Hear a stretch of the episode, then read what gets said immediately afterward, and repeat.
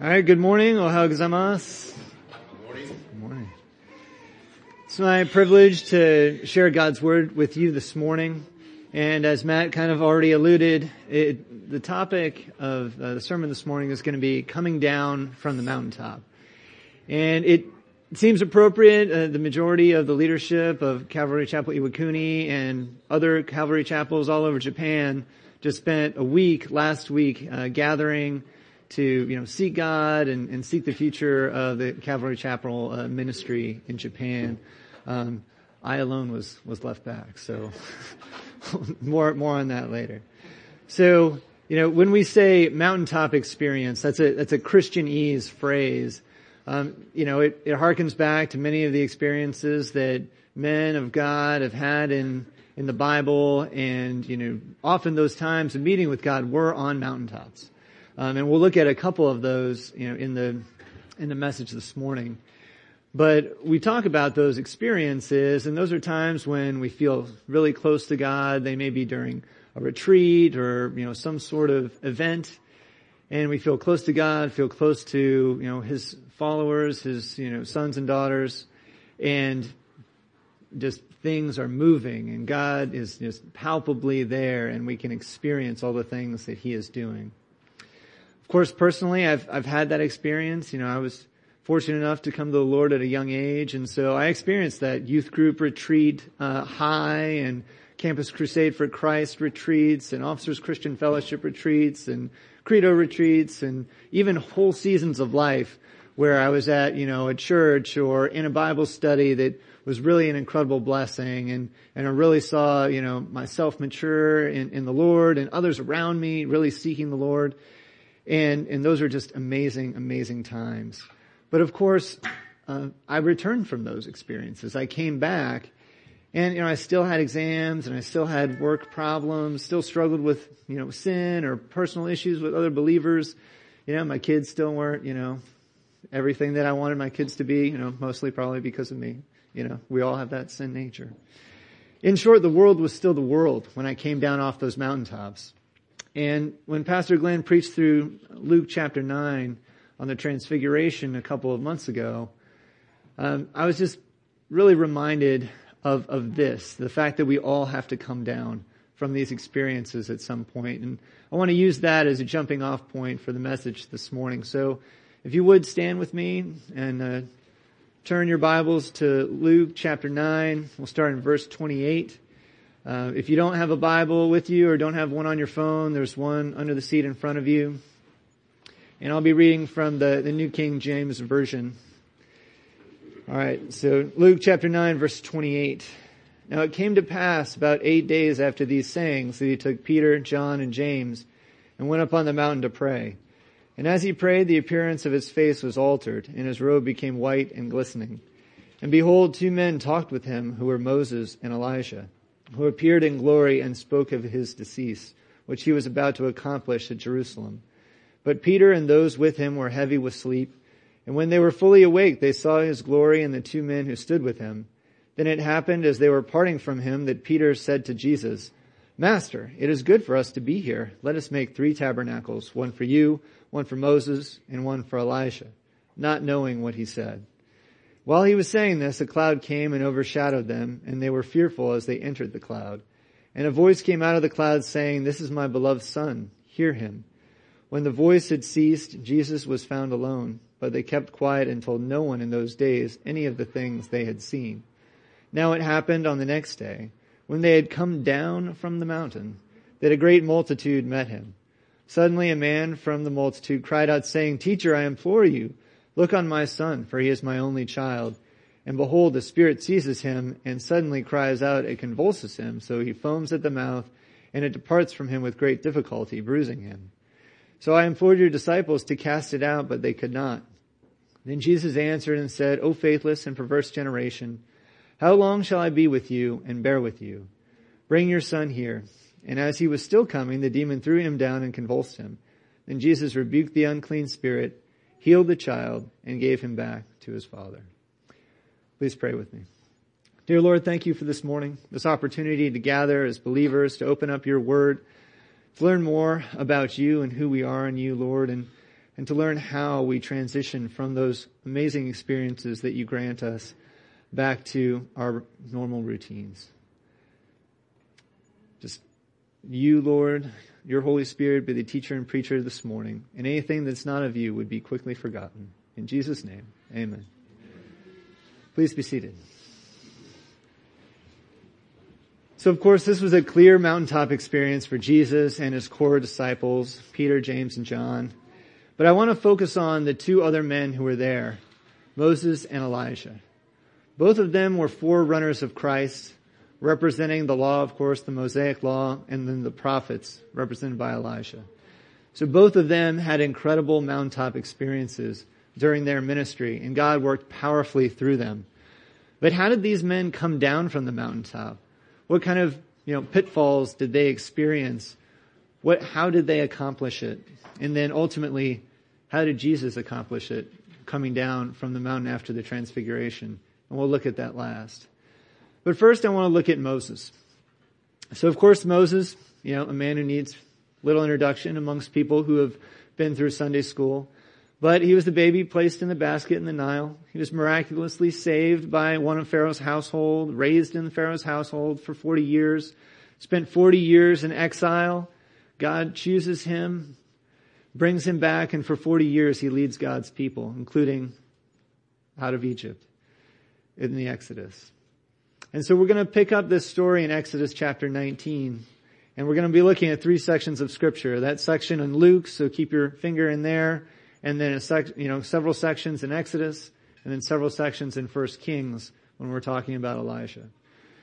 So Exodus chapter 19, verse 1 through 4. In the third month, after the children of Israel had gone out of the land of Egypt, on the same day they came to the wilderness of Sinai. For they had departed from Rephidim and come to the wilderness of Sinai and camped in the wilderness.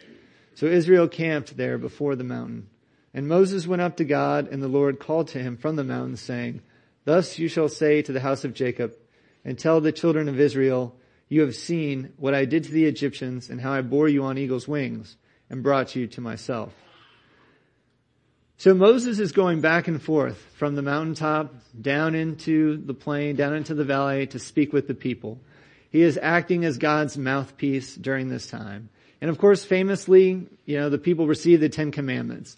But that is just really the tip of the iceberg of what God imparts to them during this time.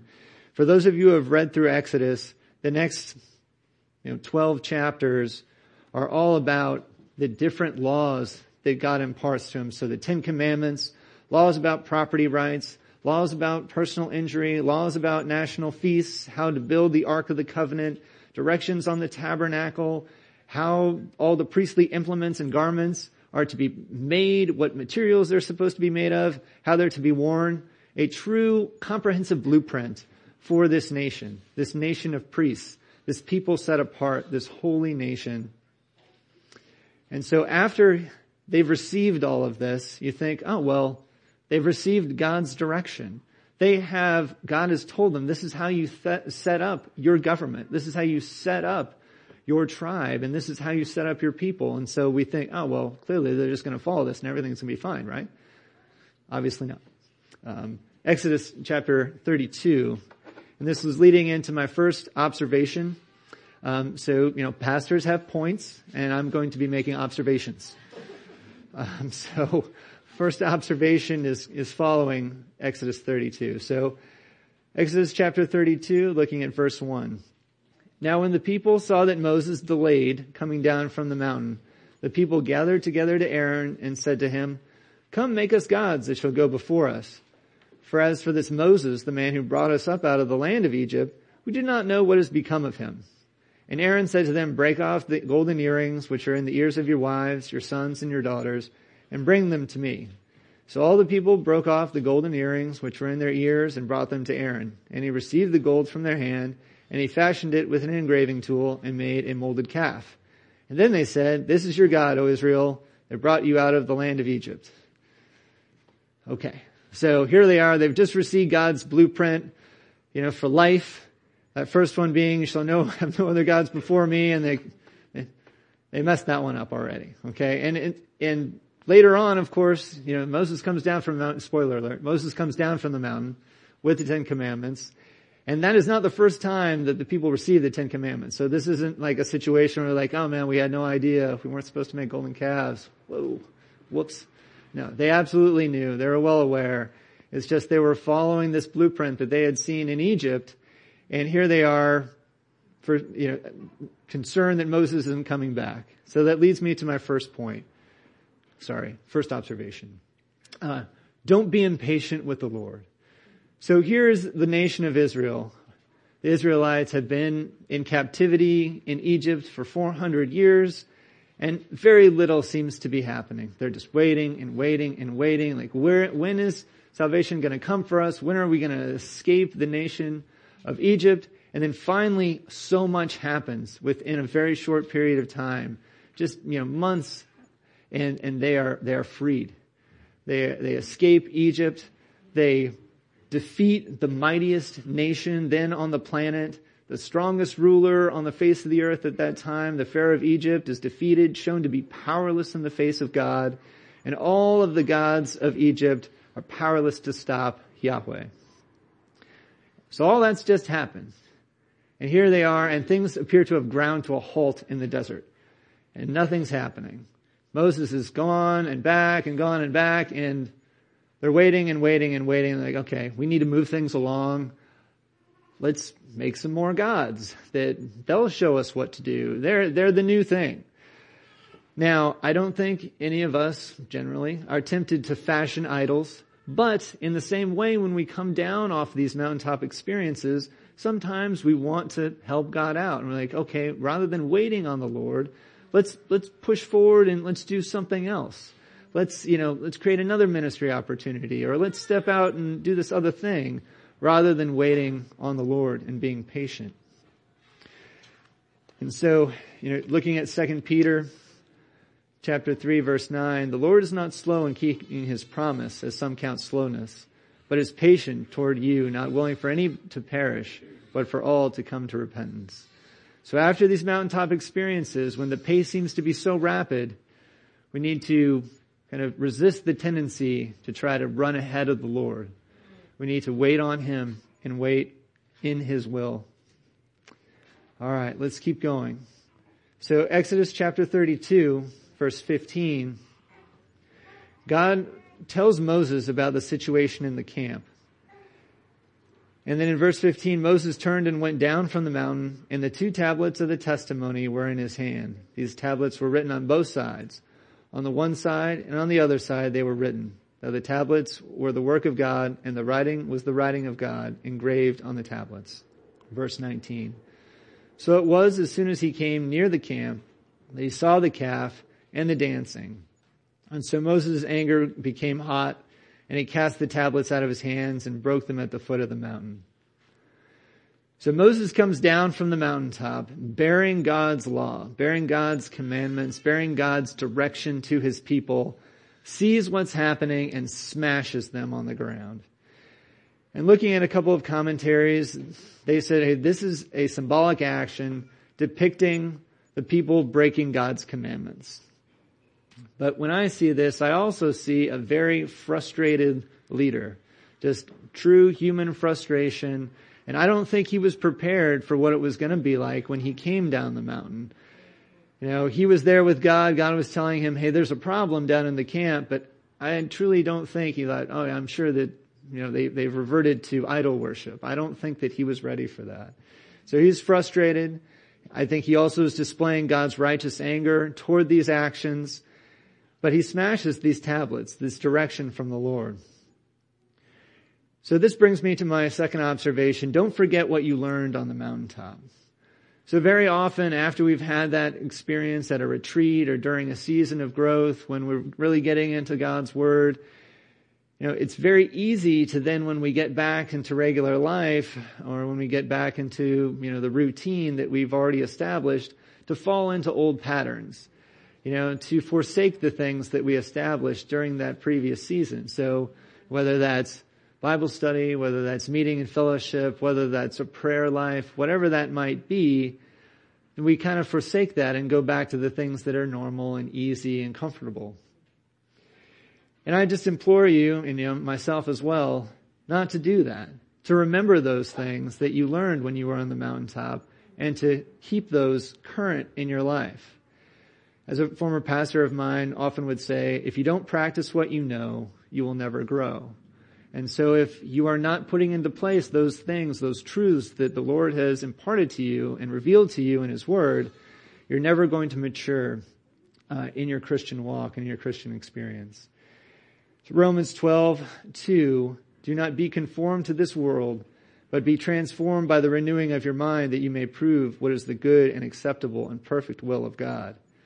So let that mountaintop experience be a milestone in your life that marks the start of a new relationship with God and with his fellow believers. All right. Continuing on here in verse or in chapter 32 of Exodus. Just gets worse. Sorry. Sorry to say. Spoiler. So verse 22. So Aaron said, do not let the anger of my Lord, Lord little L talking to Moses, become hot. You know the people that they are set on evil. And they said to me, make us gods that shall go before us. As for this Moses, the man who brought us out of the land of Egypt, we do not know what has become of him. And I said to them, whoever has any gold, let them break it off. And they gave it to me, and I cast it into the fire, and this calf came out. Amazing. All right, so Aaron blames everyone else, right? Aaron blames the evil tendencies of the people. Aaron blames Moses for not coming down and kind of, you know, indirectly blaming God for talking to him too long. And he blames the golden calf for springing fully formed out of the fire, which of course is a lie. Like we, we heard a couple verses earlier that Aaron fashioned this thing. He asked for the, for the gold and maybe he or some of the craftsmen in the camp fashioned this idol. And then declared that it was the one that had, you know, saved them from Egypt. So, what can we learn from this? Observation number three. Fellow believers will still fail us after these mountaintop experiences. So we have this incredible experience. We go on this retreat and then we come back and we expect, okay, that same feeling of closeness to these fellow believers is going to continue on and then it doesn't.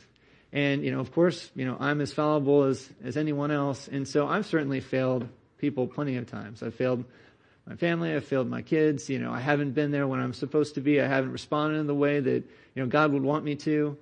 And yet here we are, like, you come down from the mountain you, you are not, you have not yet arrived. Okay? You know, we're all still gonna fail each other in this life, unfortunately. But here, this is, could have potentially been even more devastating.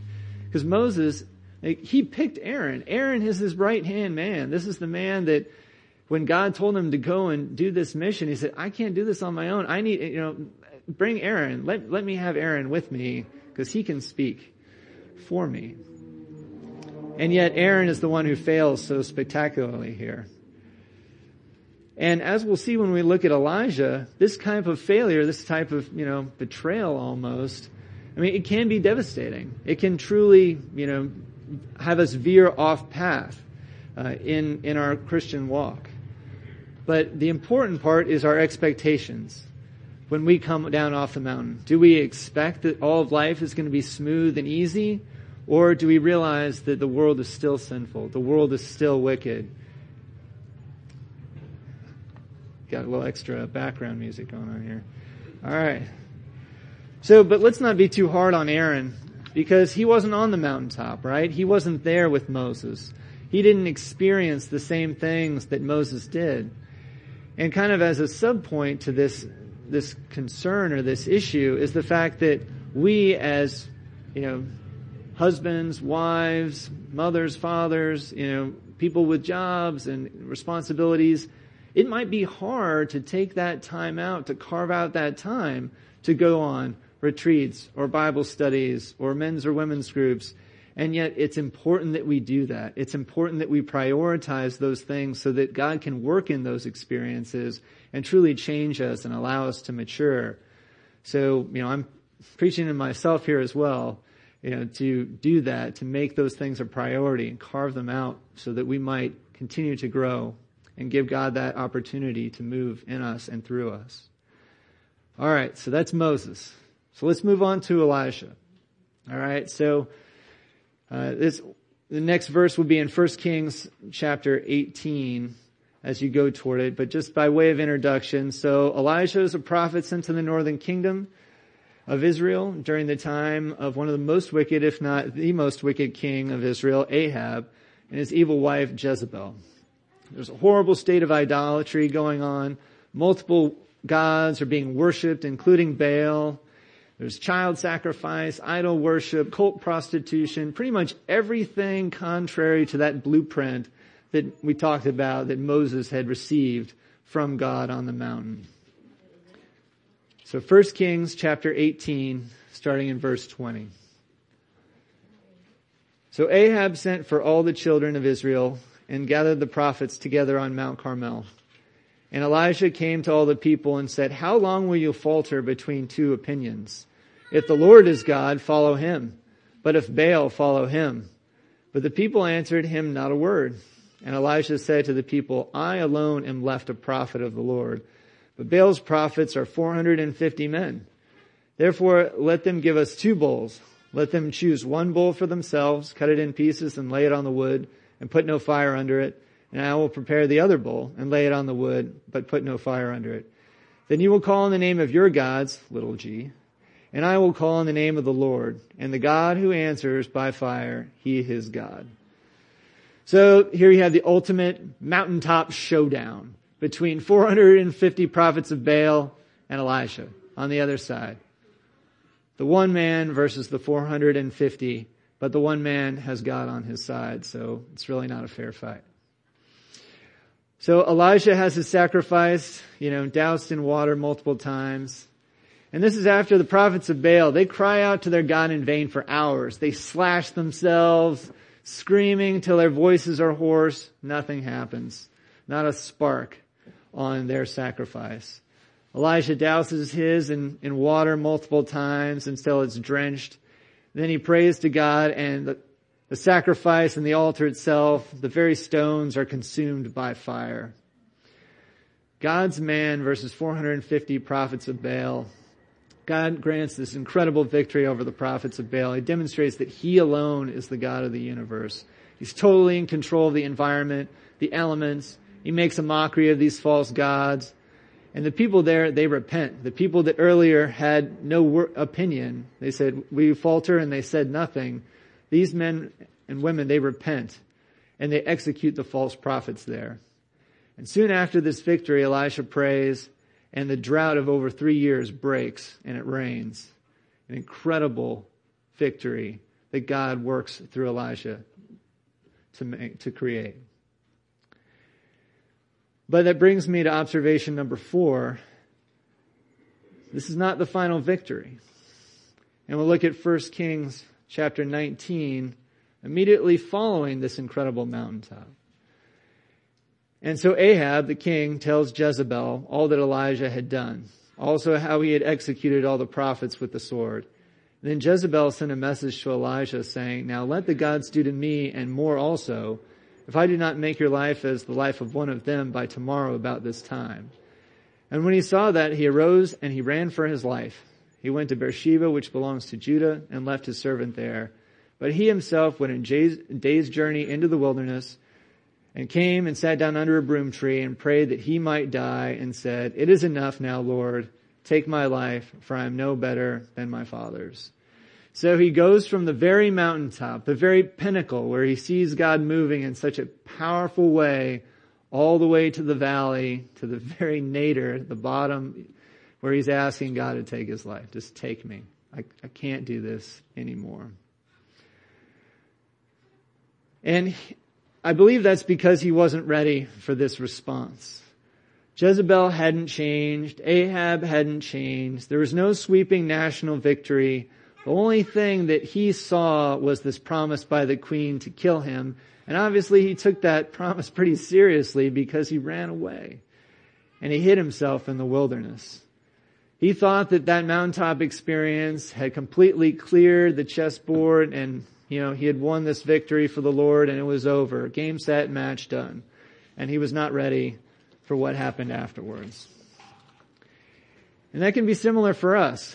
You know, if we go on the, you know, on a retreat or have a season of growth and we think, oh, this is it. I'm no longer going to struggle with sin or I'm never going to have this problem again or I'm never going to run into these issues or I'm never going to experience these problems in my life. And then those problems come up. It can be just devastating for our faith.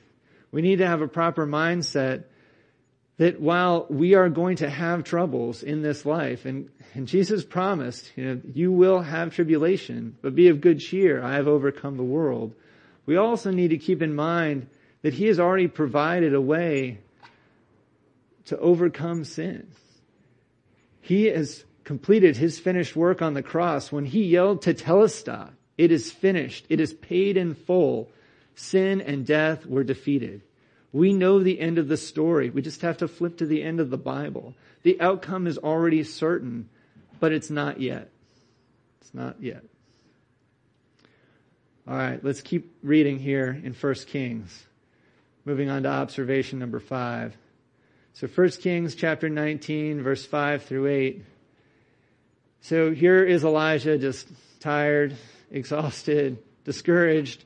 And as he lay and slept under a broom tree, suddenly an angel touches him and says to him, arise and eat. Then he looked and there by his head was a cake baked on coals and a jar of water. So he ate and drank and lay down again. So observation five is we may need rest after the mountaintop after we're up there and we are, you know, things seem to always happen so quickly on the mountaintop. God is moving and we're trying to keep up to be in the center of His will. And I know as a type A type person myself, you know, there's a tendency to try to maintain that pace once we've come off the mountaintop and, and God is no longer moving at that pace, but we try to keep up that pace ourselves. You may need to recover before you can serve well again. You may need to take that time out. You may need to have that season of rest and recuperation before you jump right back into serving the Lord. And so number six is similar here as, as we look at this. So Elijah is, of course, discouraged. He's tired. He's resting. But one of the reasons that he's so tired and discouraged is because of his mindset. When we look at observation six, you are not alone. But that's what Elisha thought. Look and read with me 1 Kings chapter 19 verse 14. And he said, I have been very zealous for the Lord, the God of hosts. For the sons of Israel have forsaken your covenant, torn down your altars and killed your prophets with a sword, and I alone am left, and they seek my life to take it. So I can kind of understand where he's coming from here, because, you know, God had set him up as an example to you, to demonstrate God's power. And so he alone is standing there against 450 prophets of Baal.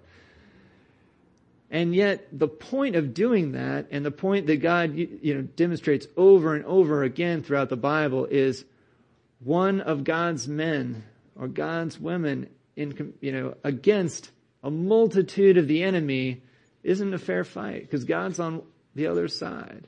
And so you don't have to look too far in the Old Testament to see time after time again where God makes the stakes such that it's impossible to believe that the Israelites got these victories on their own.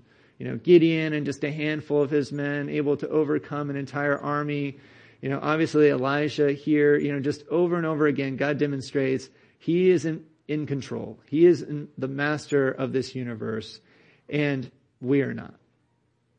And so Elijah sees this, and so that's kind of the dark side of feeling empowered by God is kind of this prideful idea of, well, I'm the only one that can do this.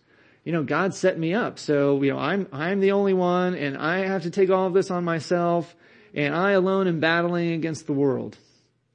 But of course, this was a lie.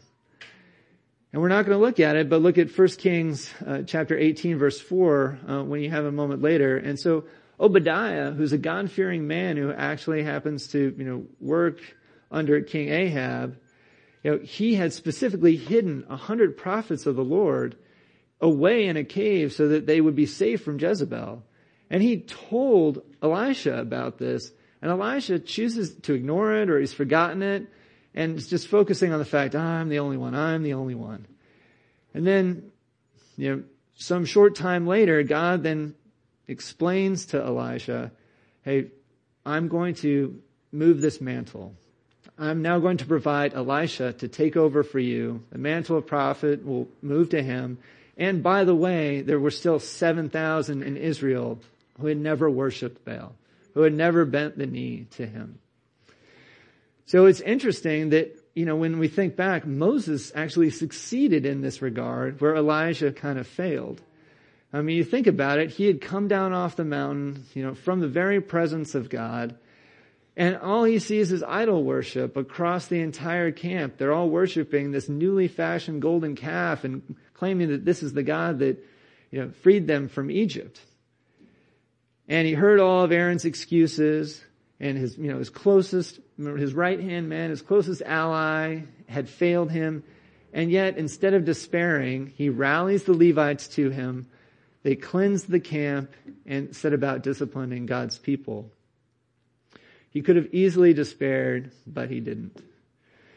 So in the present, it's important for us to realize that even it, when we have that mountaintop experience and when the God is moving, you know, in us and using us in a, in a powerful way, we, we can't then turn it around and say, oh, well, I'm the only one who can accomplish this.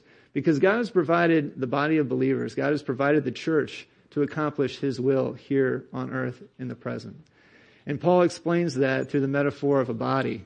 You look at 1 Corinthians chapter 12. You know, just this concept of, you know, we're not all hands, we're not all feet, we're not all eyes, we're not all ears, but together we have all the gifts that the Lord needs to accomplish His will.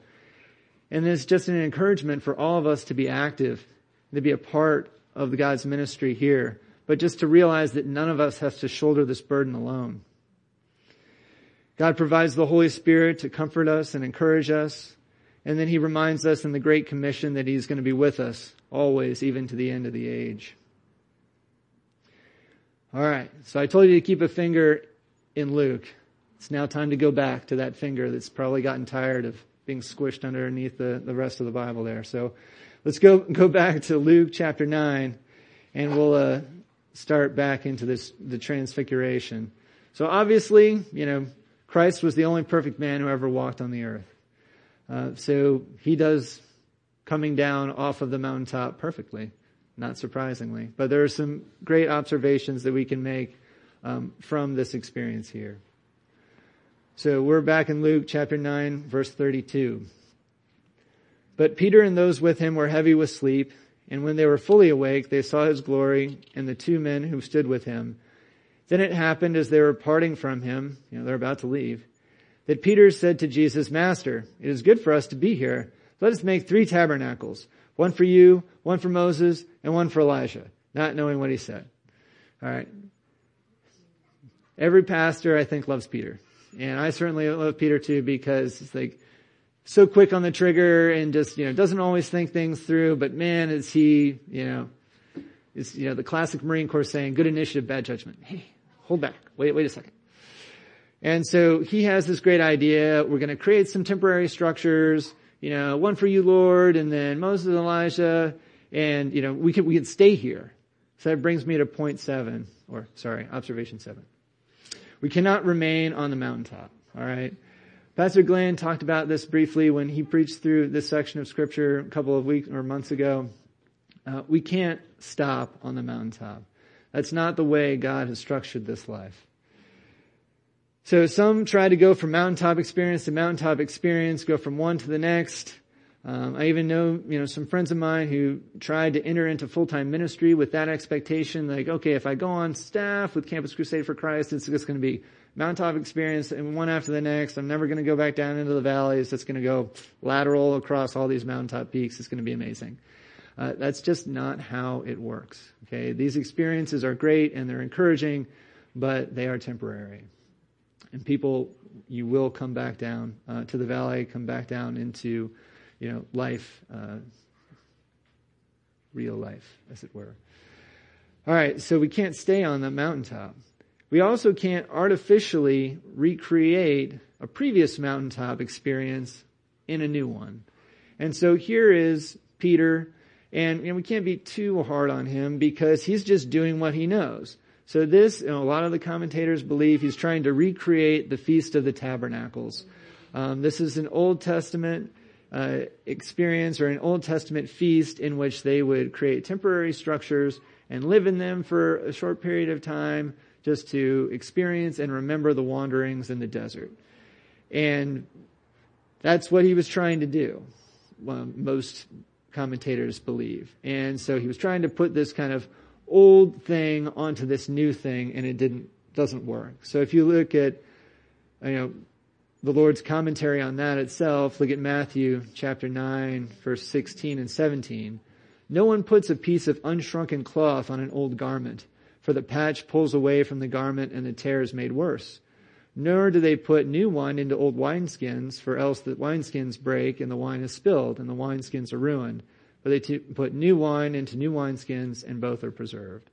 So this is the Lord's commentary on trying to put you know, the, the new covenant into these old kind of old systems or this old concepts of, you know, of, of these, of this feast, of this feast of tabernacles. He, you know, here is Peter trying to put this new experience, this new concept of who Christ is, and he says, oh, well, let's, it's like the Feast of Tabernacles. We'll just do it like that.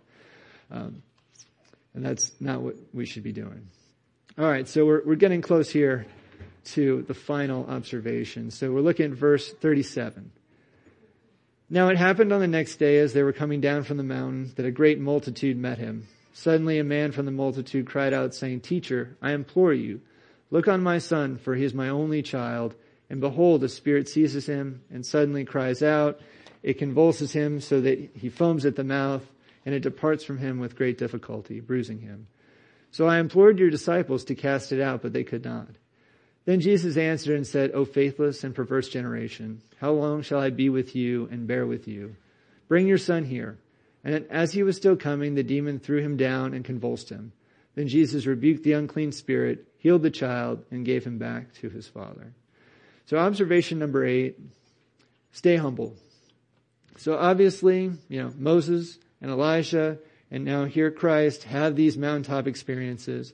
And we have these mountaintop experiences as well where God moves powerfully through us. And, and, you know, as we are in the center of His will, we just watch all of these things occur. But it's so important that we continue to remain humble and remain focused on the Lord and not ourselves. And of course, Christ does exactly that.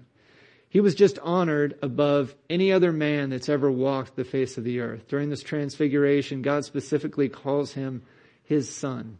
And yet, as he's coming down off the mountain, he is accosted by this multitude of people and they want things from him immediately. They're not honoring him. They're not worshiping him. They're asking for things like, Lord, please heal my son.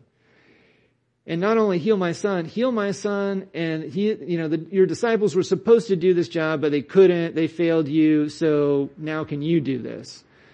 So here the Lord is being confronted with this situation and this task of healing was not beneath him in any way.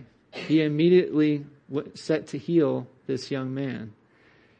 And just reminds me uh, of the quote that's often used, if service or serving is below you, then leadership is beyond you.